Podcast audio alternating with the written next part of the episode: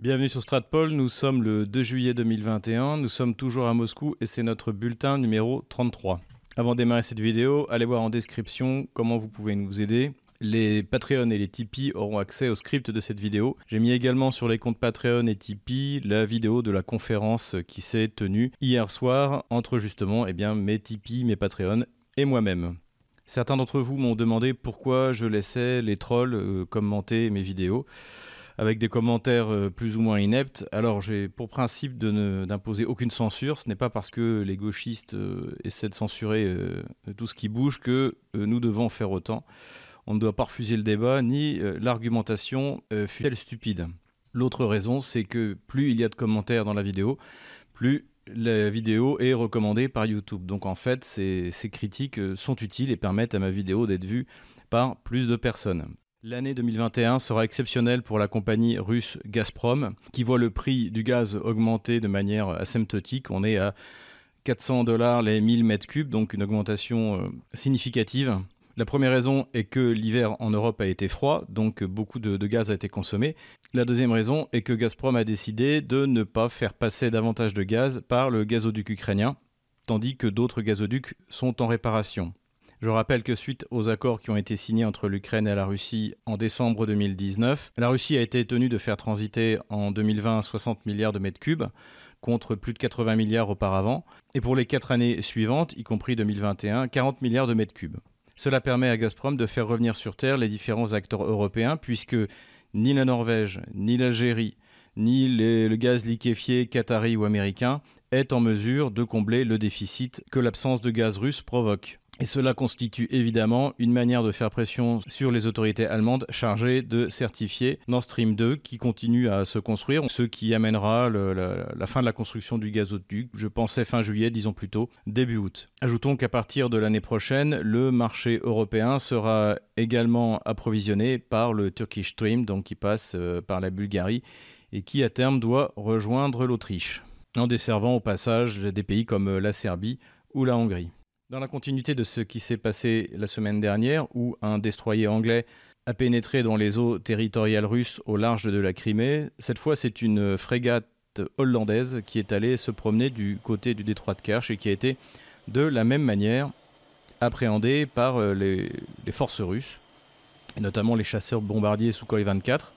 Cela a donné lieu lors de la conférence euh, annuelle de Vladimir Poutine devant sa population à cette réflexion de la part du président russe que même si euh, les Russes avaient détruit le destroyer anglais, il n'y aurait pas eu de troisième guerre mondiale. Pourquoi? Parce que, comme nous l'avons souvent répété, la Russie, l'Angleterre, les États-Unis, la France, qui fait malheureusement euh, partie de l'OTAN, sont des puissances nucléaires et que donc un affrontement direct entre l'OTAN et la Russie aboutirait à la destruction de l'humanité et donc dans une guerre que personne ne pourrait gagner. C'est ce qu'a dit en substance Vladimir Poutine. Ce qui voulait dire également un message clairement envoyé aux Anglais, c'est que la Russie n'hésiterait pas à détruire un bateau anglais si jamais celui-ci ne respectait pas les eaux territoriales russes. Et c'est sans doute pour cela que la frégate hollandaise n'a pas fait de vieux os et euh, est partie aussitôt qu'elle a vu arriver les forces russes. Les manœuvres de l'OTAN euh, brisent en Ukraine sont de toute manière quasiment terminées.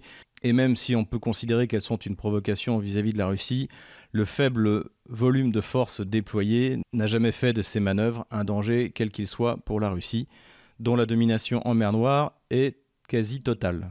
Nous venons de citer Vladimir Poutine lors de sa conférence devant le peuple russe, sa conférence annuelle, car en effet cette conférence s'est bien tenue et différents sujets ont été traités, essentiellement des sujets intérieurs et des sujets internationaux. Le deuxième sujet international qui a été traité était celui euh, de l'Ukraine, où l'on a demandé à Vladimir Poutine euh, pourquoi est-ce que l'Ukraine ne faisait pas partie de la liste des pays hostiles comme les États-Unis et la Tchéquie. Vladimir Poutine a répondu qu'il faisait la différence entre le peuple ukrainien, qui était un peuple ami, qui était d'ailleurs le même peuple que le peuple russe. Donc il faisait la dichotomie entre le peuple et les autorités ukrainiennes qui de toute manière ne décident de rien puisque l'Ukraine est dirigée par euh, Washington, euh, Berlin ou, même Paris. Bon, pour Paris, j'ai des doutes. Je pense qu'en fait, Paris fait ce que dit Berlin et Washington, un point c'est tout. Vladimir Poutine, qui est féru d'histoire, a ajouté qu'il produirait un article sur l'origine du peuple russe. Alors j'ai moi-même traité de cette question dans mon livre sur euh, l'Ukraine et dans plusieurs de mes vidéos. Il est évident que les Ukrainiens, en fait les, les petits Russiens, les Malorusses,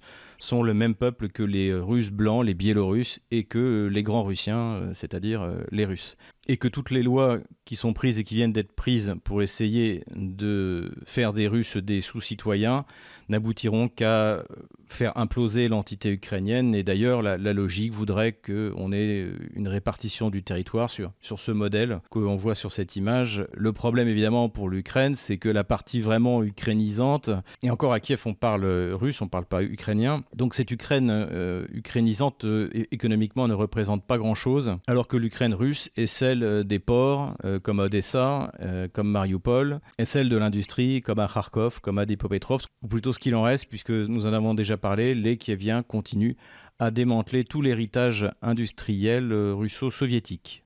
En dehors de ces questions de relations internationales, l'essentiel de la conférence de Vladimir Poutine a consisté à parler de problèmes intérieurs, de problèmes sociaux, de problèmes de retraite, de problèmes d'inflation. Vladimir Poutine a d'ailleurs répondu sur l'inflation ce que nous-mêmes nous avions dit, c'est-à-dire eh bien c'est les, quantitative easing euh, successifs qui ont été euh, euh, commis par à la fois la Banque Centrale Européenne ou la Banque Fédérale Américaine, qui a provoqué un afflux de liquidités et qui sont allés dans les actifs réels, c'est-à-dire notamment eh bien, les actifs agricoles, qui ont connu une, très forte croissance, ce qui a fait augmenter les prix en Russie. Vladimir Poutine a cité un certain nombre d'instruments pour essayer de faire baisser cette inflation, notamment le fait de taxer pour partie les exportations pour inciter les producteurs russes à vendre sur le marché russe plutôt que sur les marchés étrangers.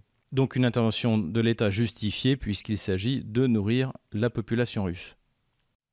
Le grand sujet que tout le monde attendait, notamment les, auditeurs de Stratpol, eh bien, c'est la réaction de Vladimir Poutine à la décision de certaines régions russes, à commencer par Moscou, de mettre en place la vaccination obligatoire. Et c'est par ce sujet qu'a commencé la conférence de Vladimir Poutine. Qu'a dit Vladimir Poutine sur l'obligation vaccinale? Tout d'abord, il a rappelé que lui-même était contre, mais qu'il existait une loi qui avait été en 1998 qui autorisait les régions, dans le cadre de crises euh, épidémiques, à mettre en place une vaccination obligatoire et que donc les régions étaient en droit d'imposer à une certaine catégorie de personnes la vaccination obligatoire. Vladimir Poutine a par ailleurs ajouté que de toute manière c'est des choses qui se faisaient à l'époque soviétique et que ça ne posait pas de problème à l'époque, personne ne discutait. Cette réponse pour les défenseurs de la liberté vaccinale a été évidemment décevante. Cela dit, elle, appelle plusieurs commentaires. Le premier commentaire, c'est que contrairement à la réponse autiste du porte-parole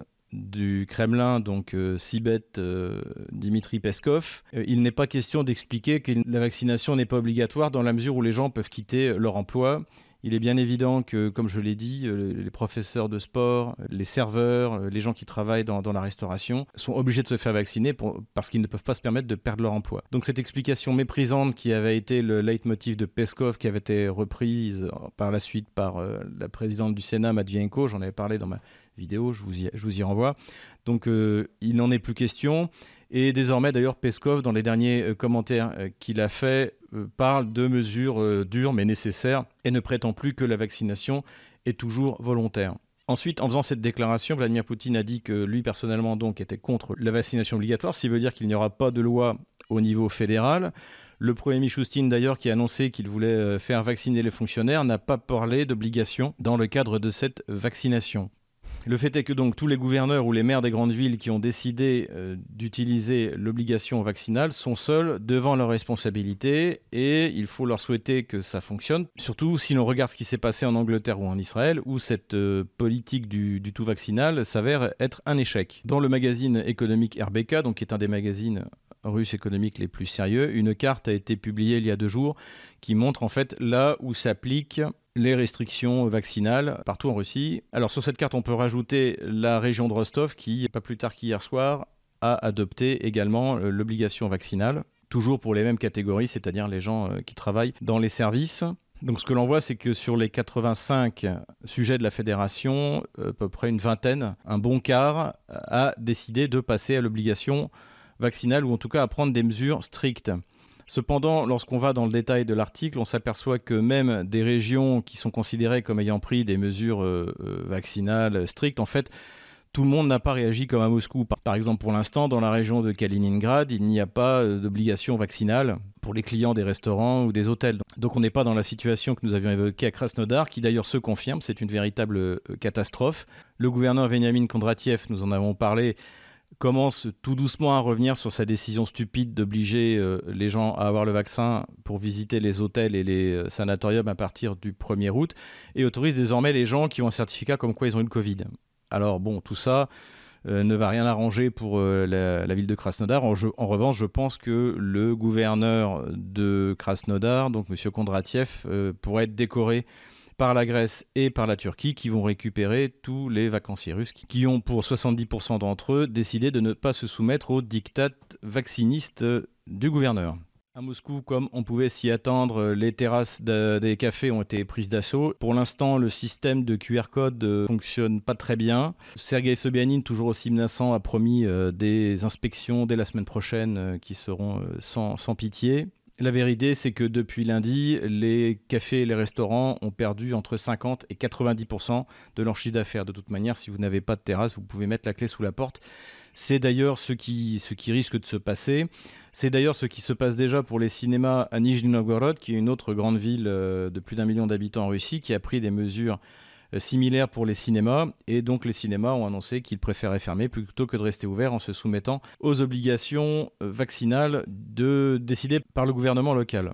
Donc nous continuerons à observer l'évolution des régions par rapport à ces obligations vaccinales, notamment voir si d'autres grandes régions vont, vont y adhérer. Pour l'instant, des grandes régions comme la région de Sverdlovsk, donc de Yekaterinburg par exemple, n'ont pas basculé dans le tout vaccinal. Intéressant aussi que la région de Khabarovsk, où il y aura une élection des gouverneurs euh, en septembre, eh bien le gouverneur actuel, qui est un gouverneur de, LDPR, hein, rappelons c'est là qu'il y avait eu de grandes manifestations l'été dernier, la seule euh, obligation qui a été prise concerne euh, les travailleurs migrants qui doivent se faire vacciner. Donc euh, il est évident que le gouverneur euh, Dektariev n'a pas osé enfermer ou menacer ses administrés deux mois avant l'élection, ce qui prouve bien que le danger n'est sans doute pas aussi grand qu'on voudrait bien nous le faire croire.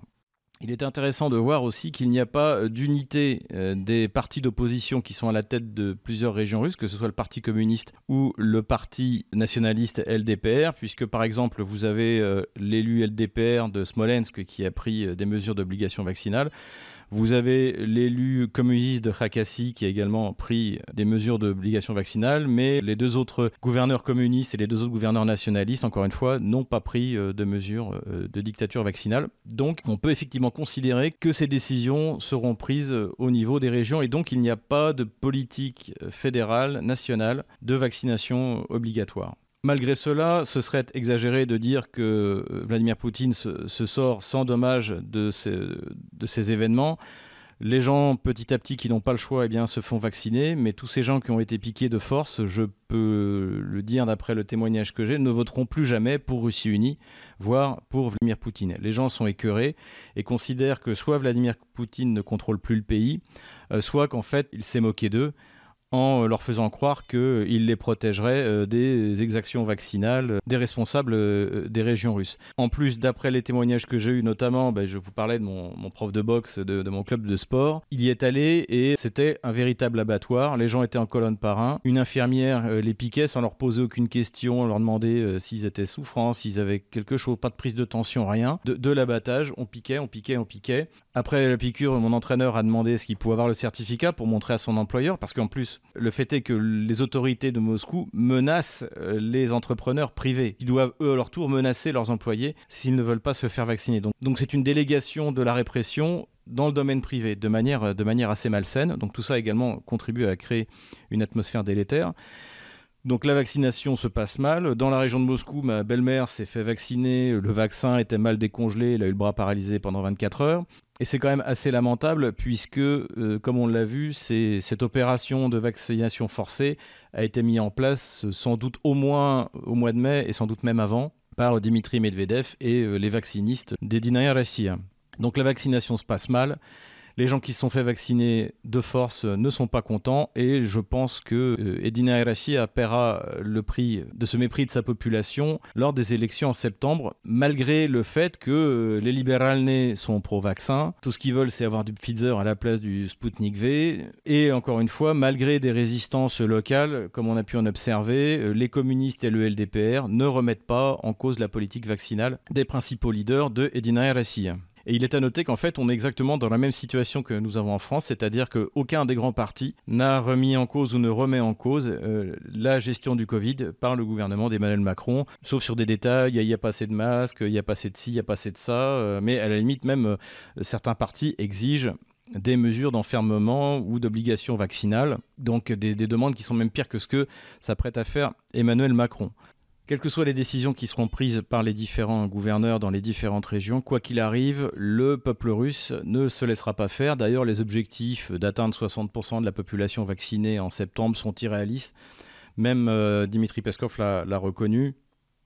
Parce que malgré tout, les, Russes se font euh, vacciner en traînant des pieds. A priori, le QR code pour aller au restaurant est extrêmement facile à fabriquer. Donc l'obligation vaccinale ne touchera essentiellement que les pauvres employés qui n'auront pas le choix. Quelle en est la raison Eh bien, je, l'ai dit, euh, il y a le soviétisme. C'est d'ailleurs une des raisons qui a été invotée par Vladimir Poutine. Après tout, on faisait bien comme ça à l'époque soviétique.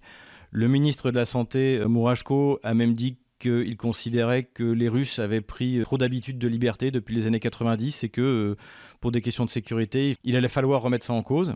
У нас, видимо, сформировалось это, или это осталось из 90-х, что вот Свобода нравов каких-то и свобода э, личного мнения, она продолжает жить и сегодня. Но, наверное, надо немножко менять именно в отношении безопасности точно. Cette déclaration est tout simplement incroyable. Donc soviétisme, occidentalisme, c'est-à-dire, je le répète, eh c'est toujours mieux en Occident. C'est évidemment quelque chose que doit certainement poser Dmitri Peskov, qui fait partie de ces élites russes euh, hors sol de toute manière. Il ne faut pas négliger la corruption. Il peut très bien y avoir des euh, conseillers corrompus euh, autour du maire de Moscou. Autre chose également, j'avais souligné que tous les instituts qui élaborent les vaccins sont des instituts russes, que les fonds euh, qui financent euh, euh, ces vaccins sont des, fonds d'État. En revanche, il est vrai que la grosse banque russe Sberbank a également participé au développement et aux investissements pour le vaccin. Or, Sberbank, c'est effectivement une banque à 50% plus une part, une banque d'État, donc c'est l'État qui contrôle, mais le reste sont des actionnaires privés, dans une large majorité des actionnaires étrangers c'est sans doute une direction vers laquelle il faudra travailler parce que si jamais il y a eu des cas de corruption pour que des décisions soient prises dans le sens euh, du vaccinisme euh, et euh, de l'enfermisme, ce peut être soit directement des conseillers qui sont payés par les big pharma occidentales, soit eh des actionnaires de Sberbank qui aimeraient bien gagner beaucoup d'argent en vendant le Sputnik V, le, les Pivac, etc., tous ces vaccins mis en point par la Russie et qui effectivement recevront plus facilement une validation notamment par l'Agence du médicament européen si euh, la vaccination devient obligatoire en Russie. Pour l'instant, je n'émets que des hypothèses, je n'ai aucune certitude. Encore une fois, la, chaîne Tsargrad devrait produire quelque chose sur la corruption autour de l'obligation vaccinale. Stratpol, bien entendu, s'en fera le relais.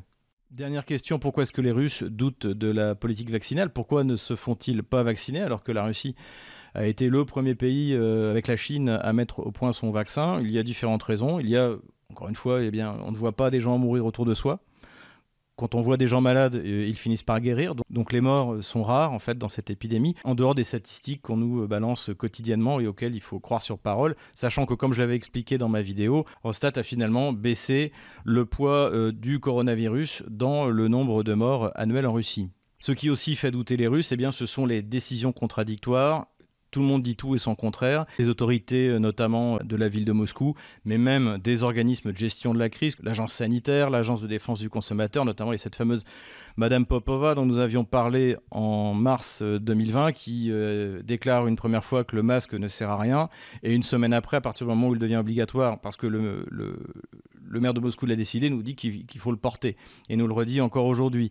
là, elle a déclaré que les autorités de la ville de Moscou euh, avaient sauvé euh, la ville de Moscou parce qu'ils ont décidé il y a 15 jours de la vaccination obligatoire.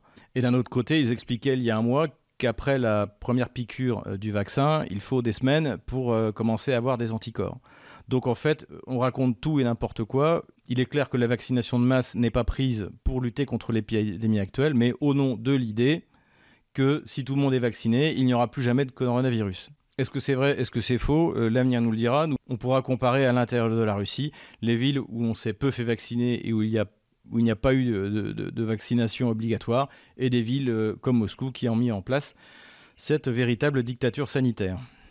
Avant de finir, je voudrais dire tout de même qu'il y a une, théorie auquel je ne crois pas, ce serait un complot euh, mondialiste au niveau global qui aurait forcé ou avec lequel Vladimir Poutine se serait mis d'accord pour vacciner de force les Russes. Ça, je n'y crois pas. La raison, vous la voyez sur cette carte, c'est-à-dire que pour l'instant, près des trois quarts des régions n'ont pas adopté la vaccination obligatoire.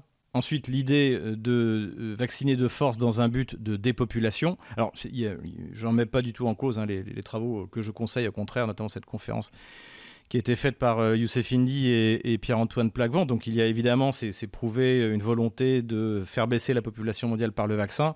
Mais la Russie fait exactement la politique contraire, une politique au, contraire de, favoriser, de favoriser la natalité, encourager le troisième enfant, le quatrième enfant. Poutine vient de signer encore un décret pour qu'on verse encore des sommes euh, aux familles avec des enfants. Donc on est dans une perspective complètement différente, de la même manière que euh, la Chine, elle, vient d'autoriser le troisième enfant.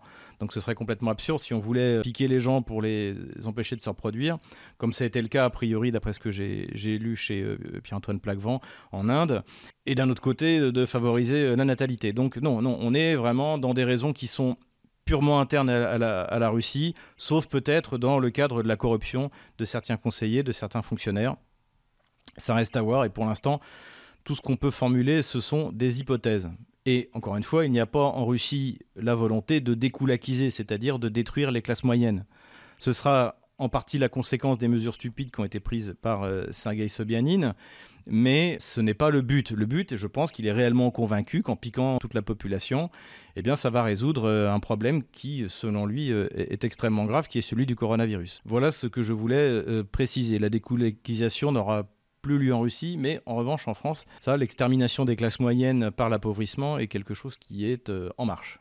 Enfin, et c'est mon dernier argument sur cette thèse, en Russie, on soigne le coronavirus depuis le début. Les Russes ont démarré en soignant les gens.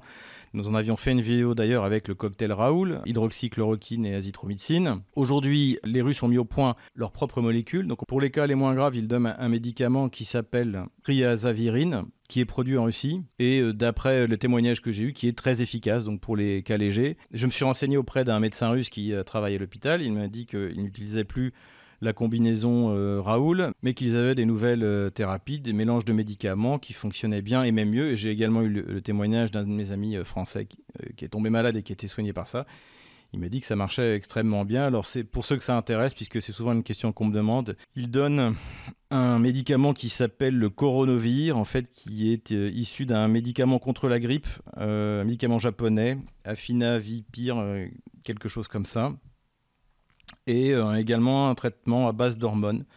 Euh, donc ça c'est des médicaments qui sont fabriqués en Finlande. Pour le détail n'est pas forcément ce qui est de plus intéressant. Mais ce qu'il faut retenir, c'est que les Russes soignent. Donc il n'y a pas eu cette volonté, comme on a vu en France, d'empêcher les gens de se soigner pour euh, les forcer à aller se faire vacciner. J'espère que cette vidéo vous a plu. N'hésitez pas à faire un commentaire, même s'il est négatif, n'hésitez pas à mettre un pouce bleu, n'hésitez pas à faire un don, et je vous dis à la semaine prochaine pour notre bulletin numéro 34.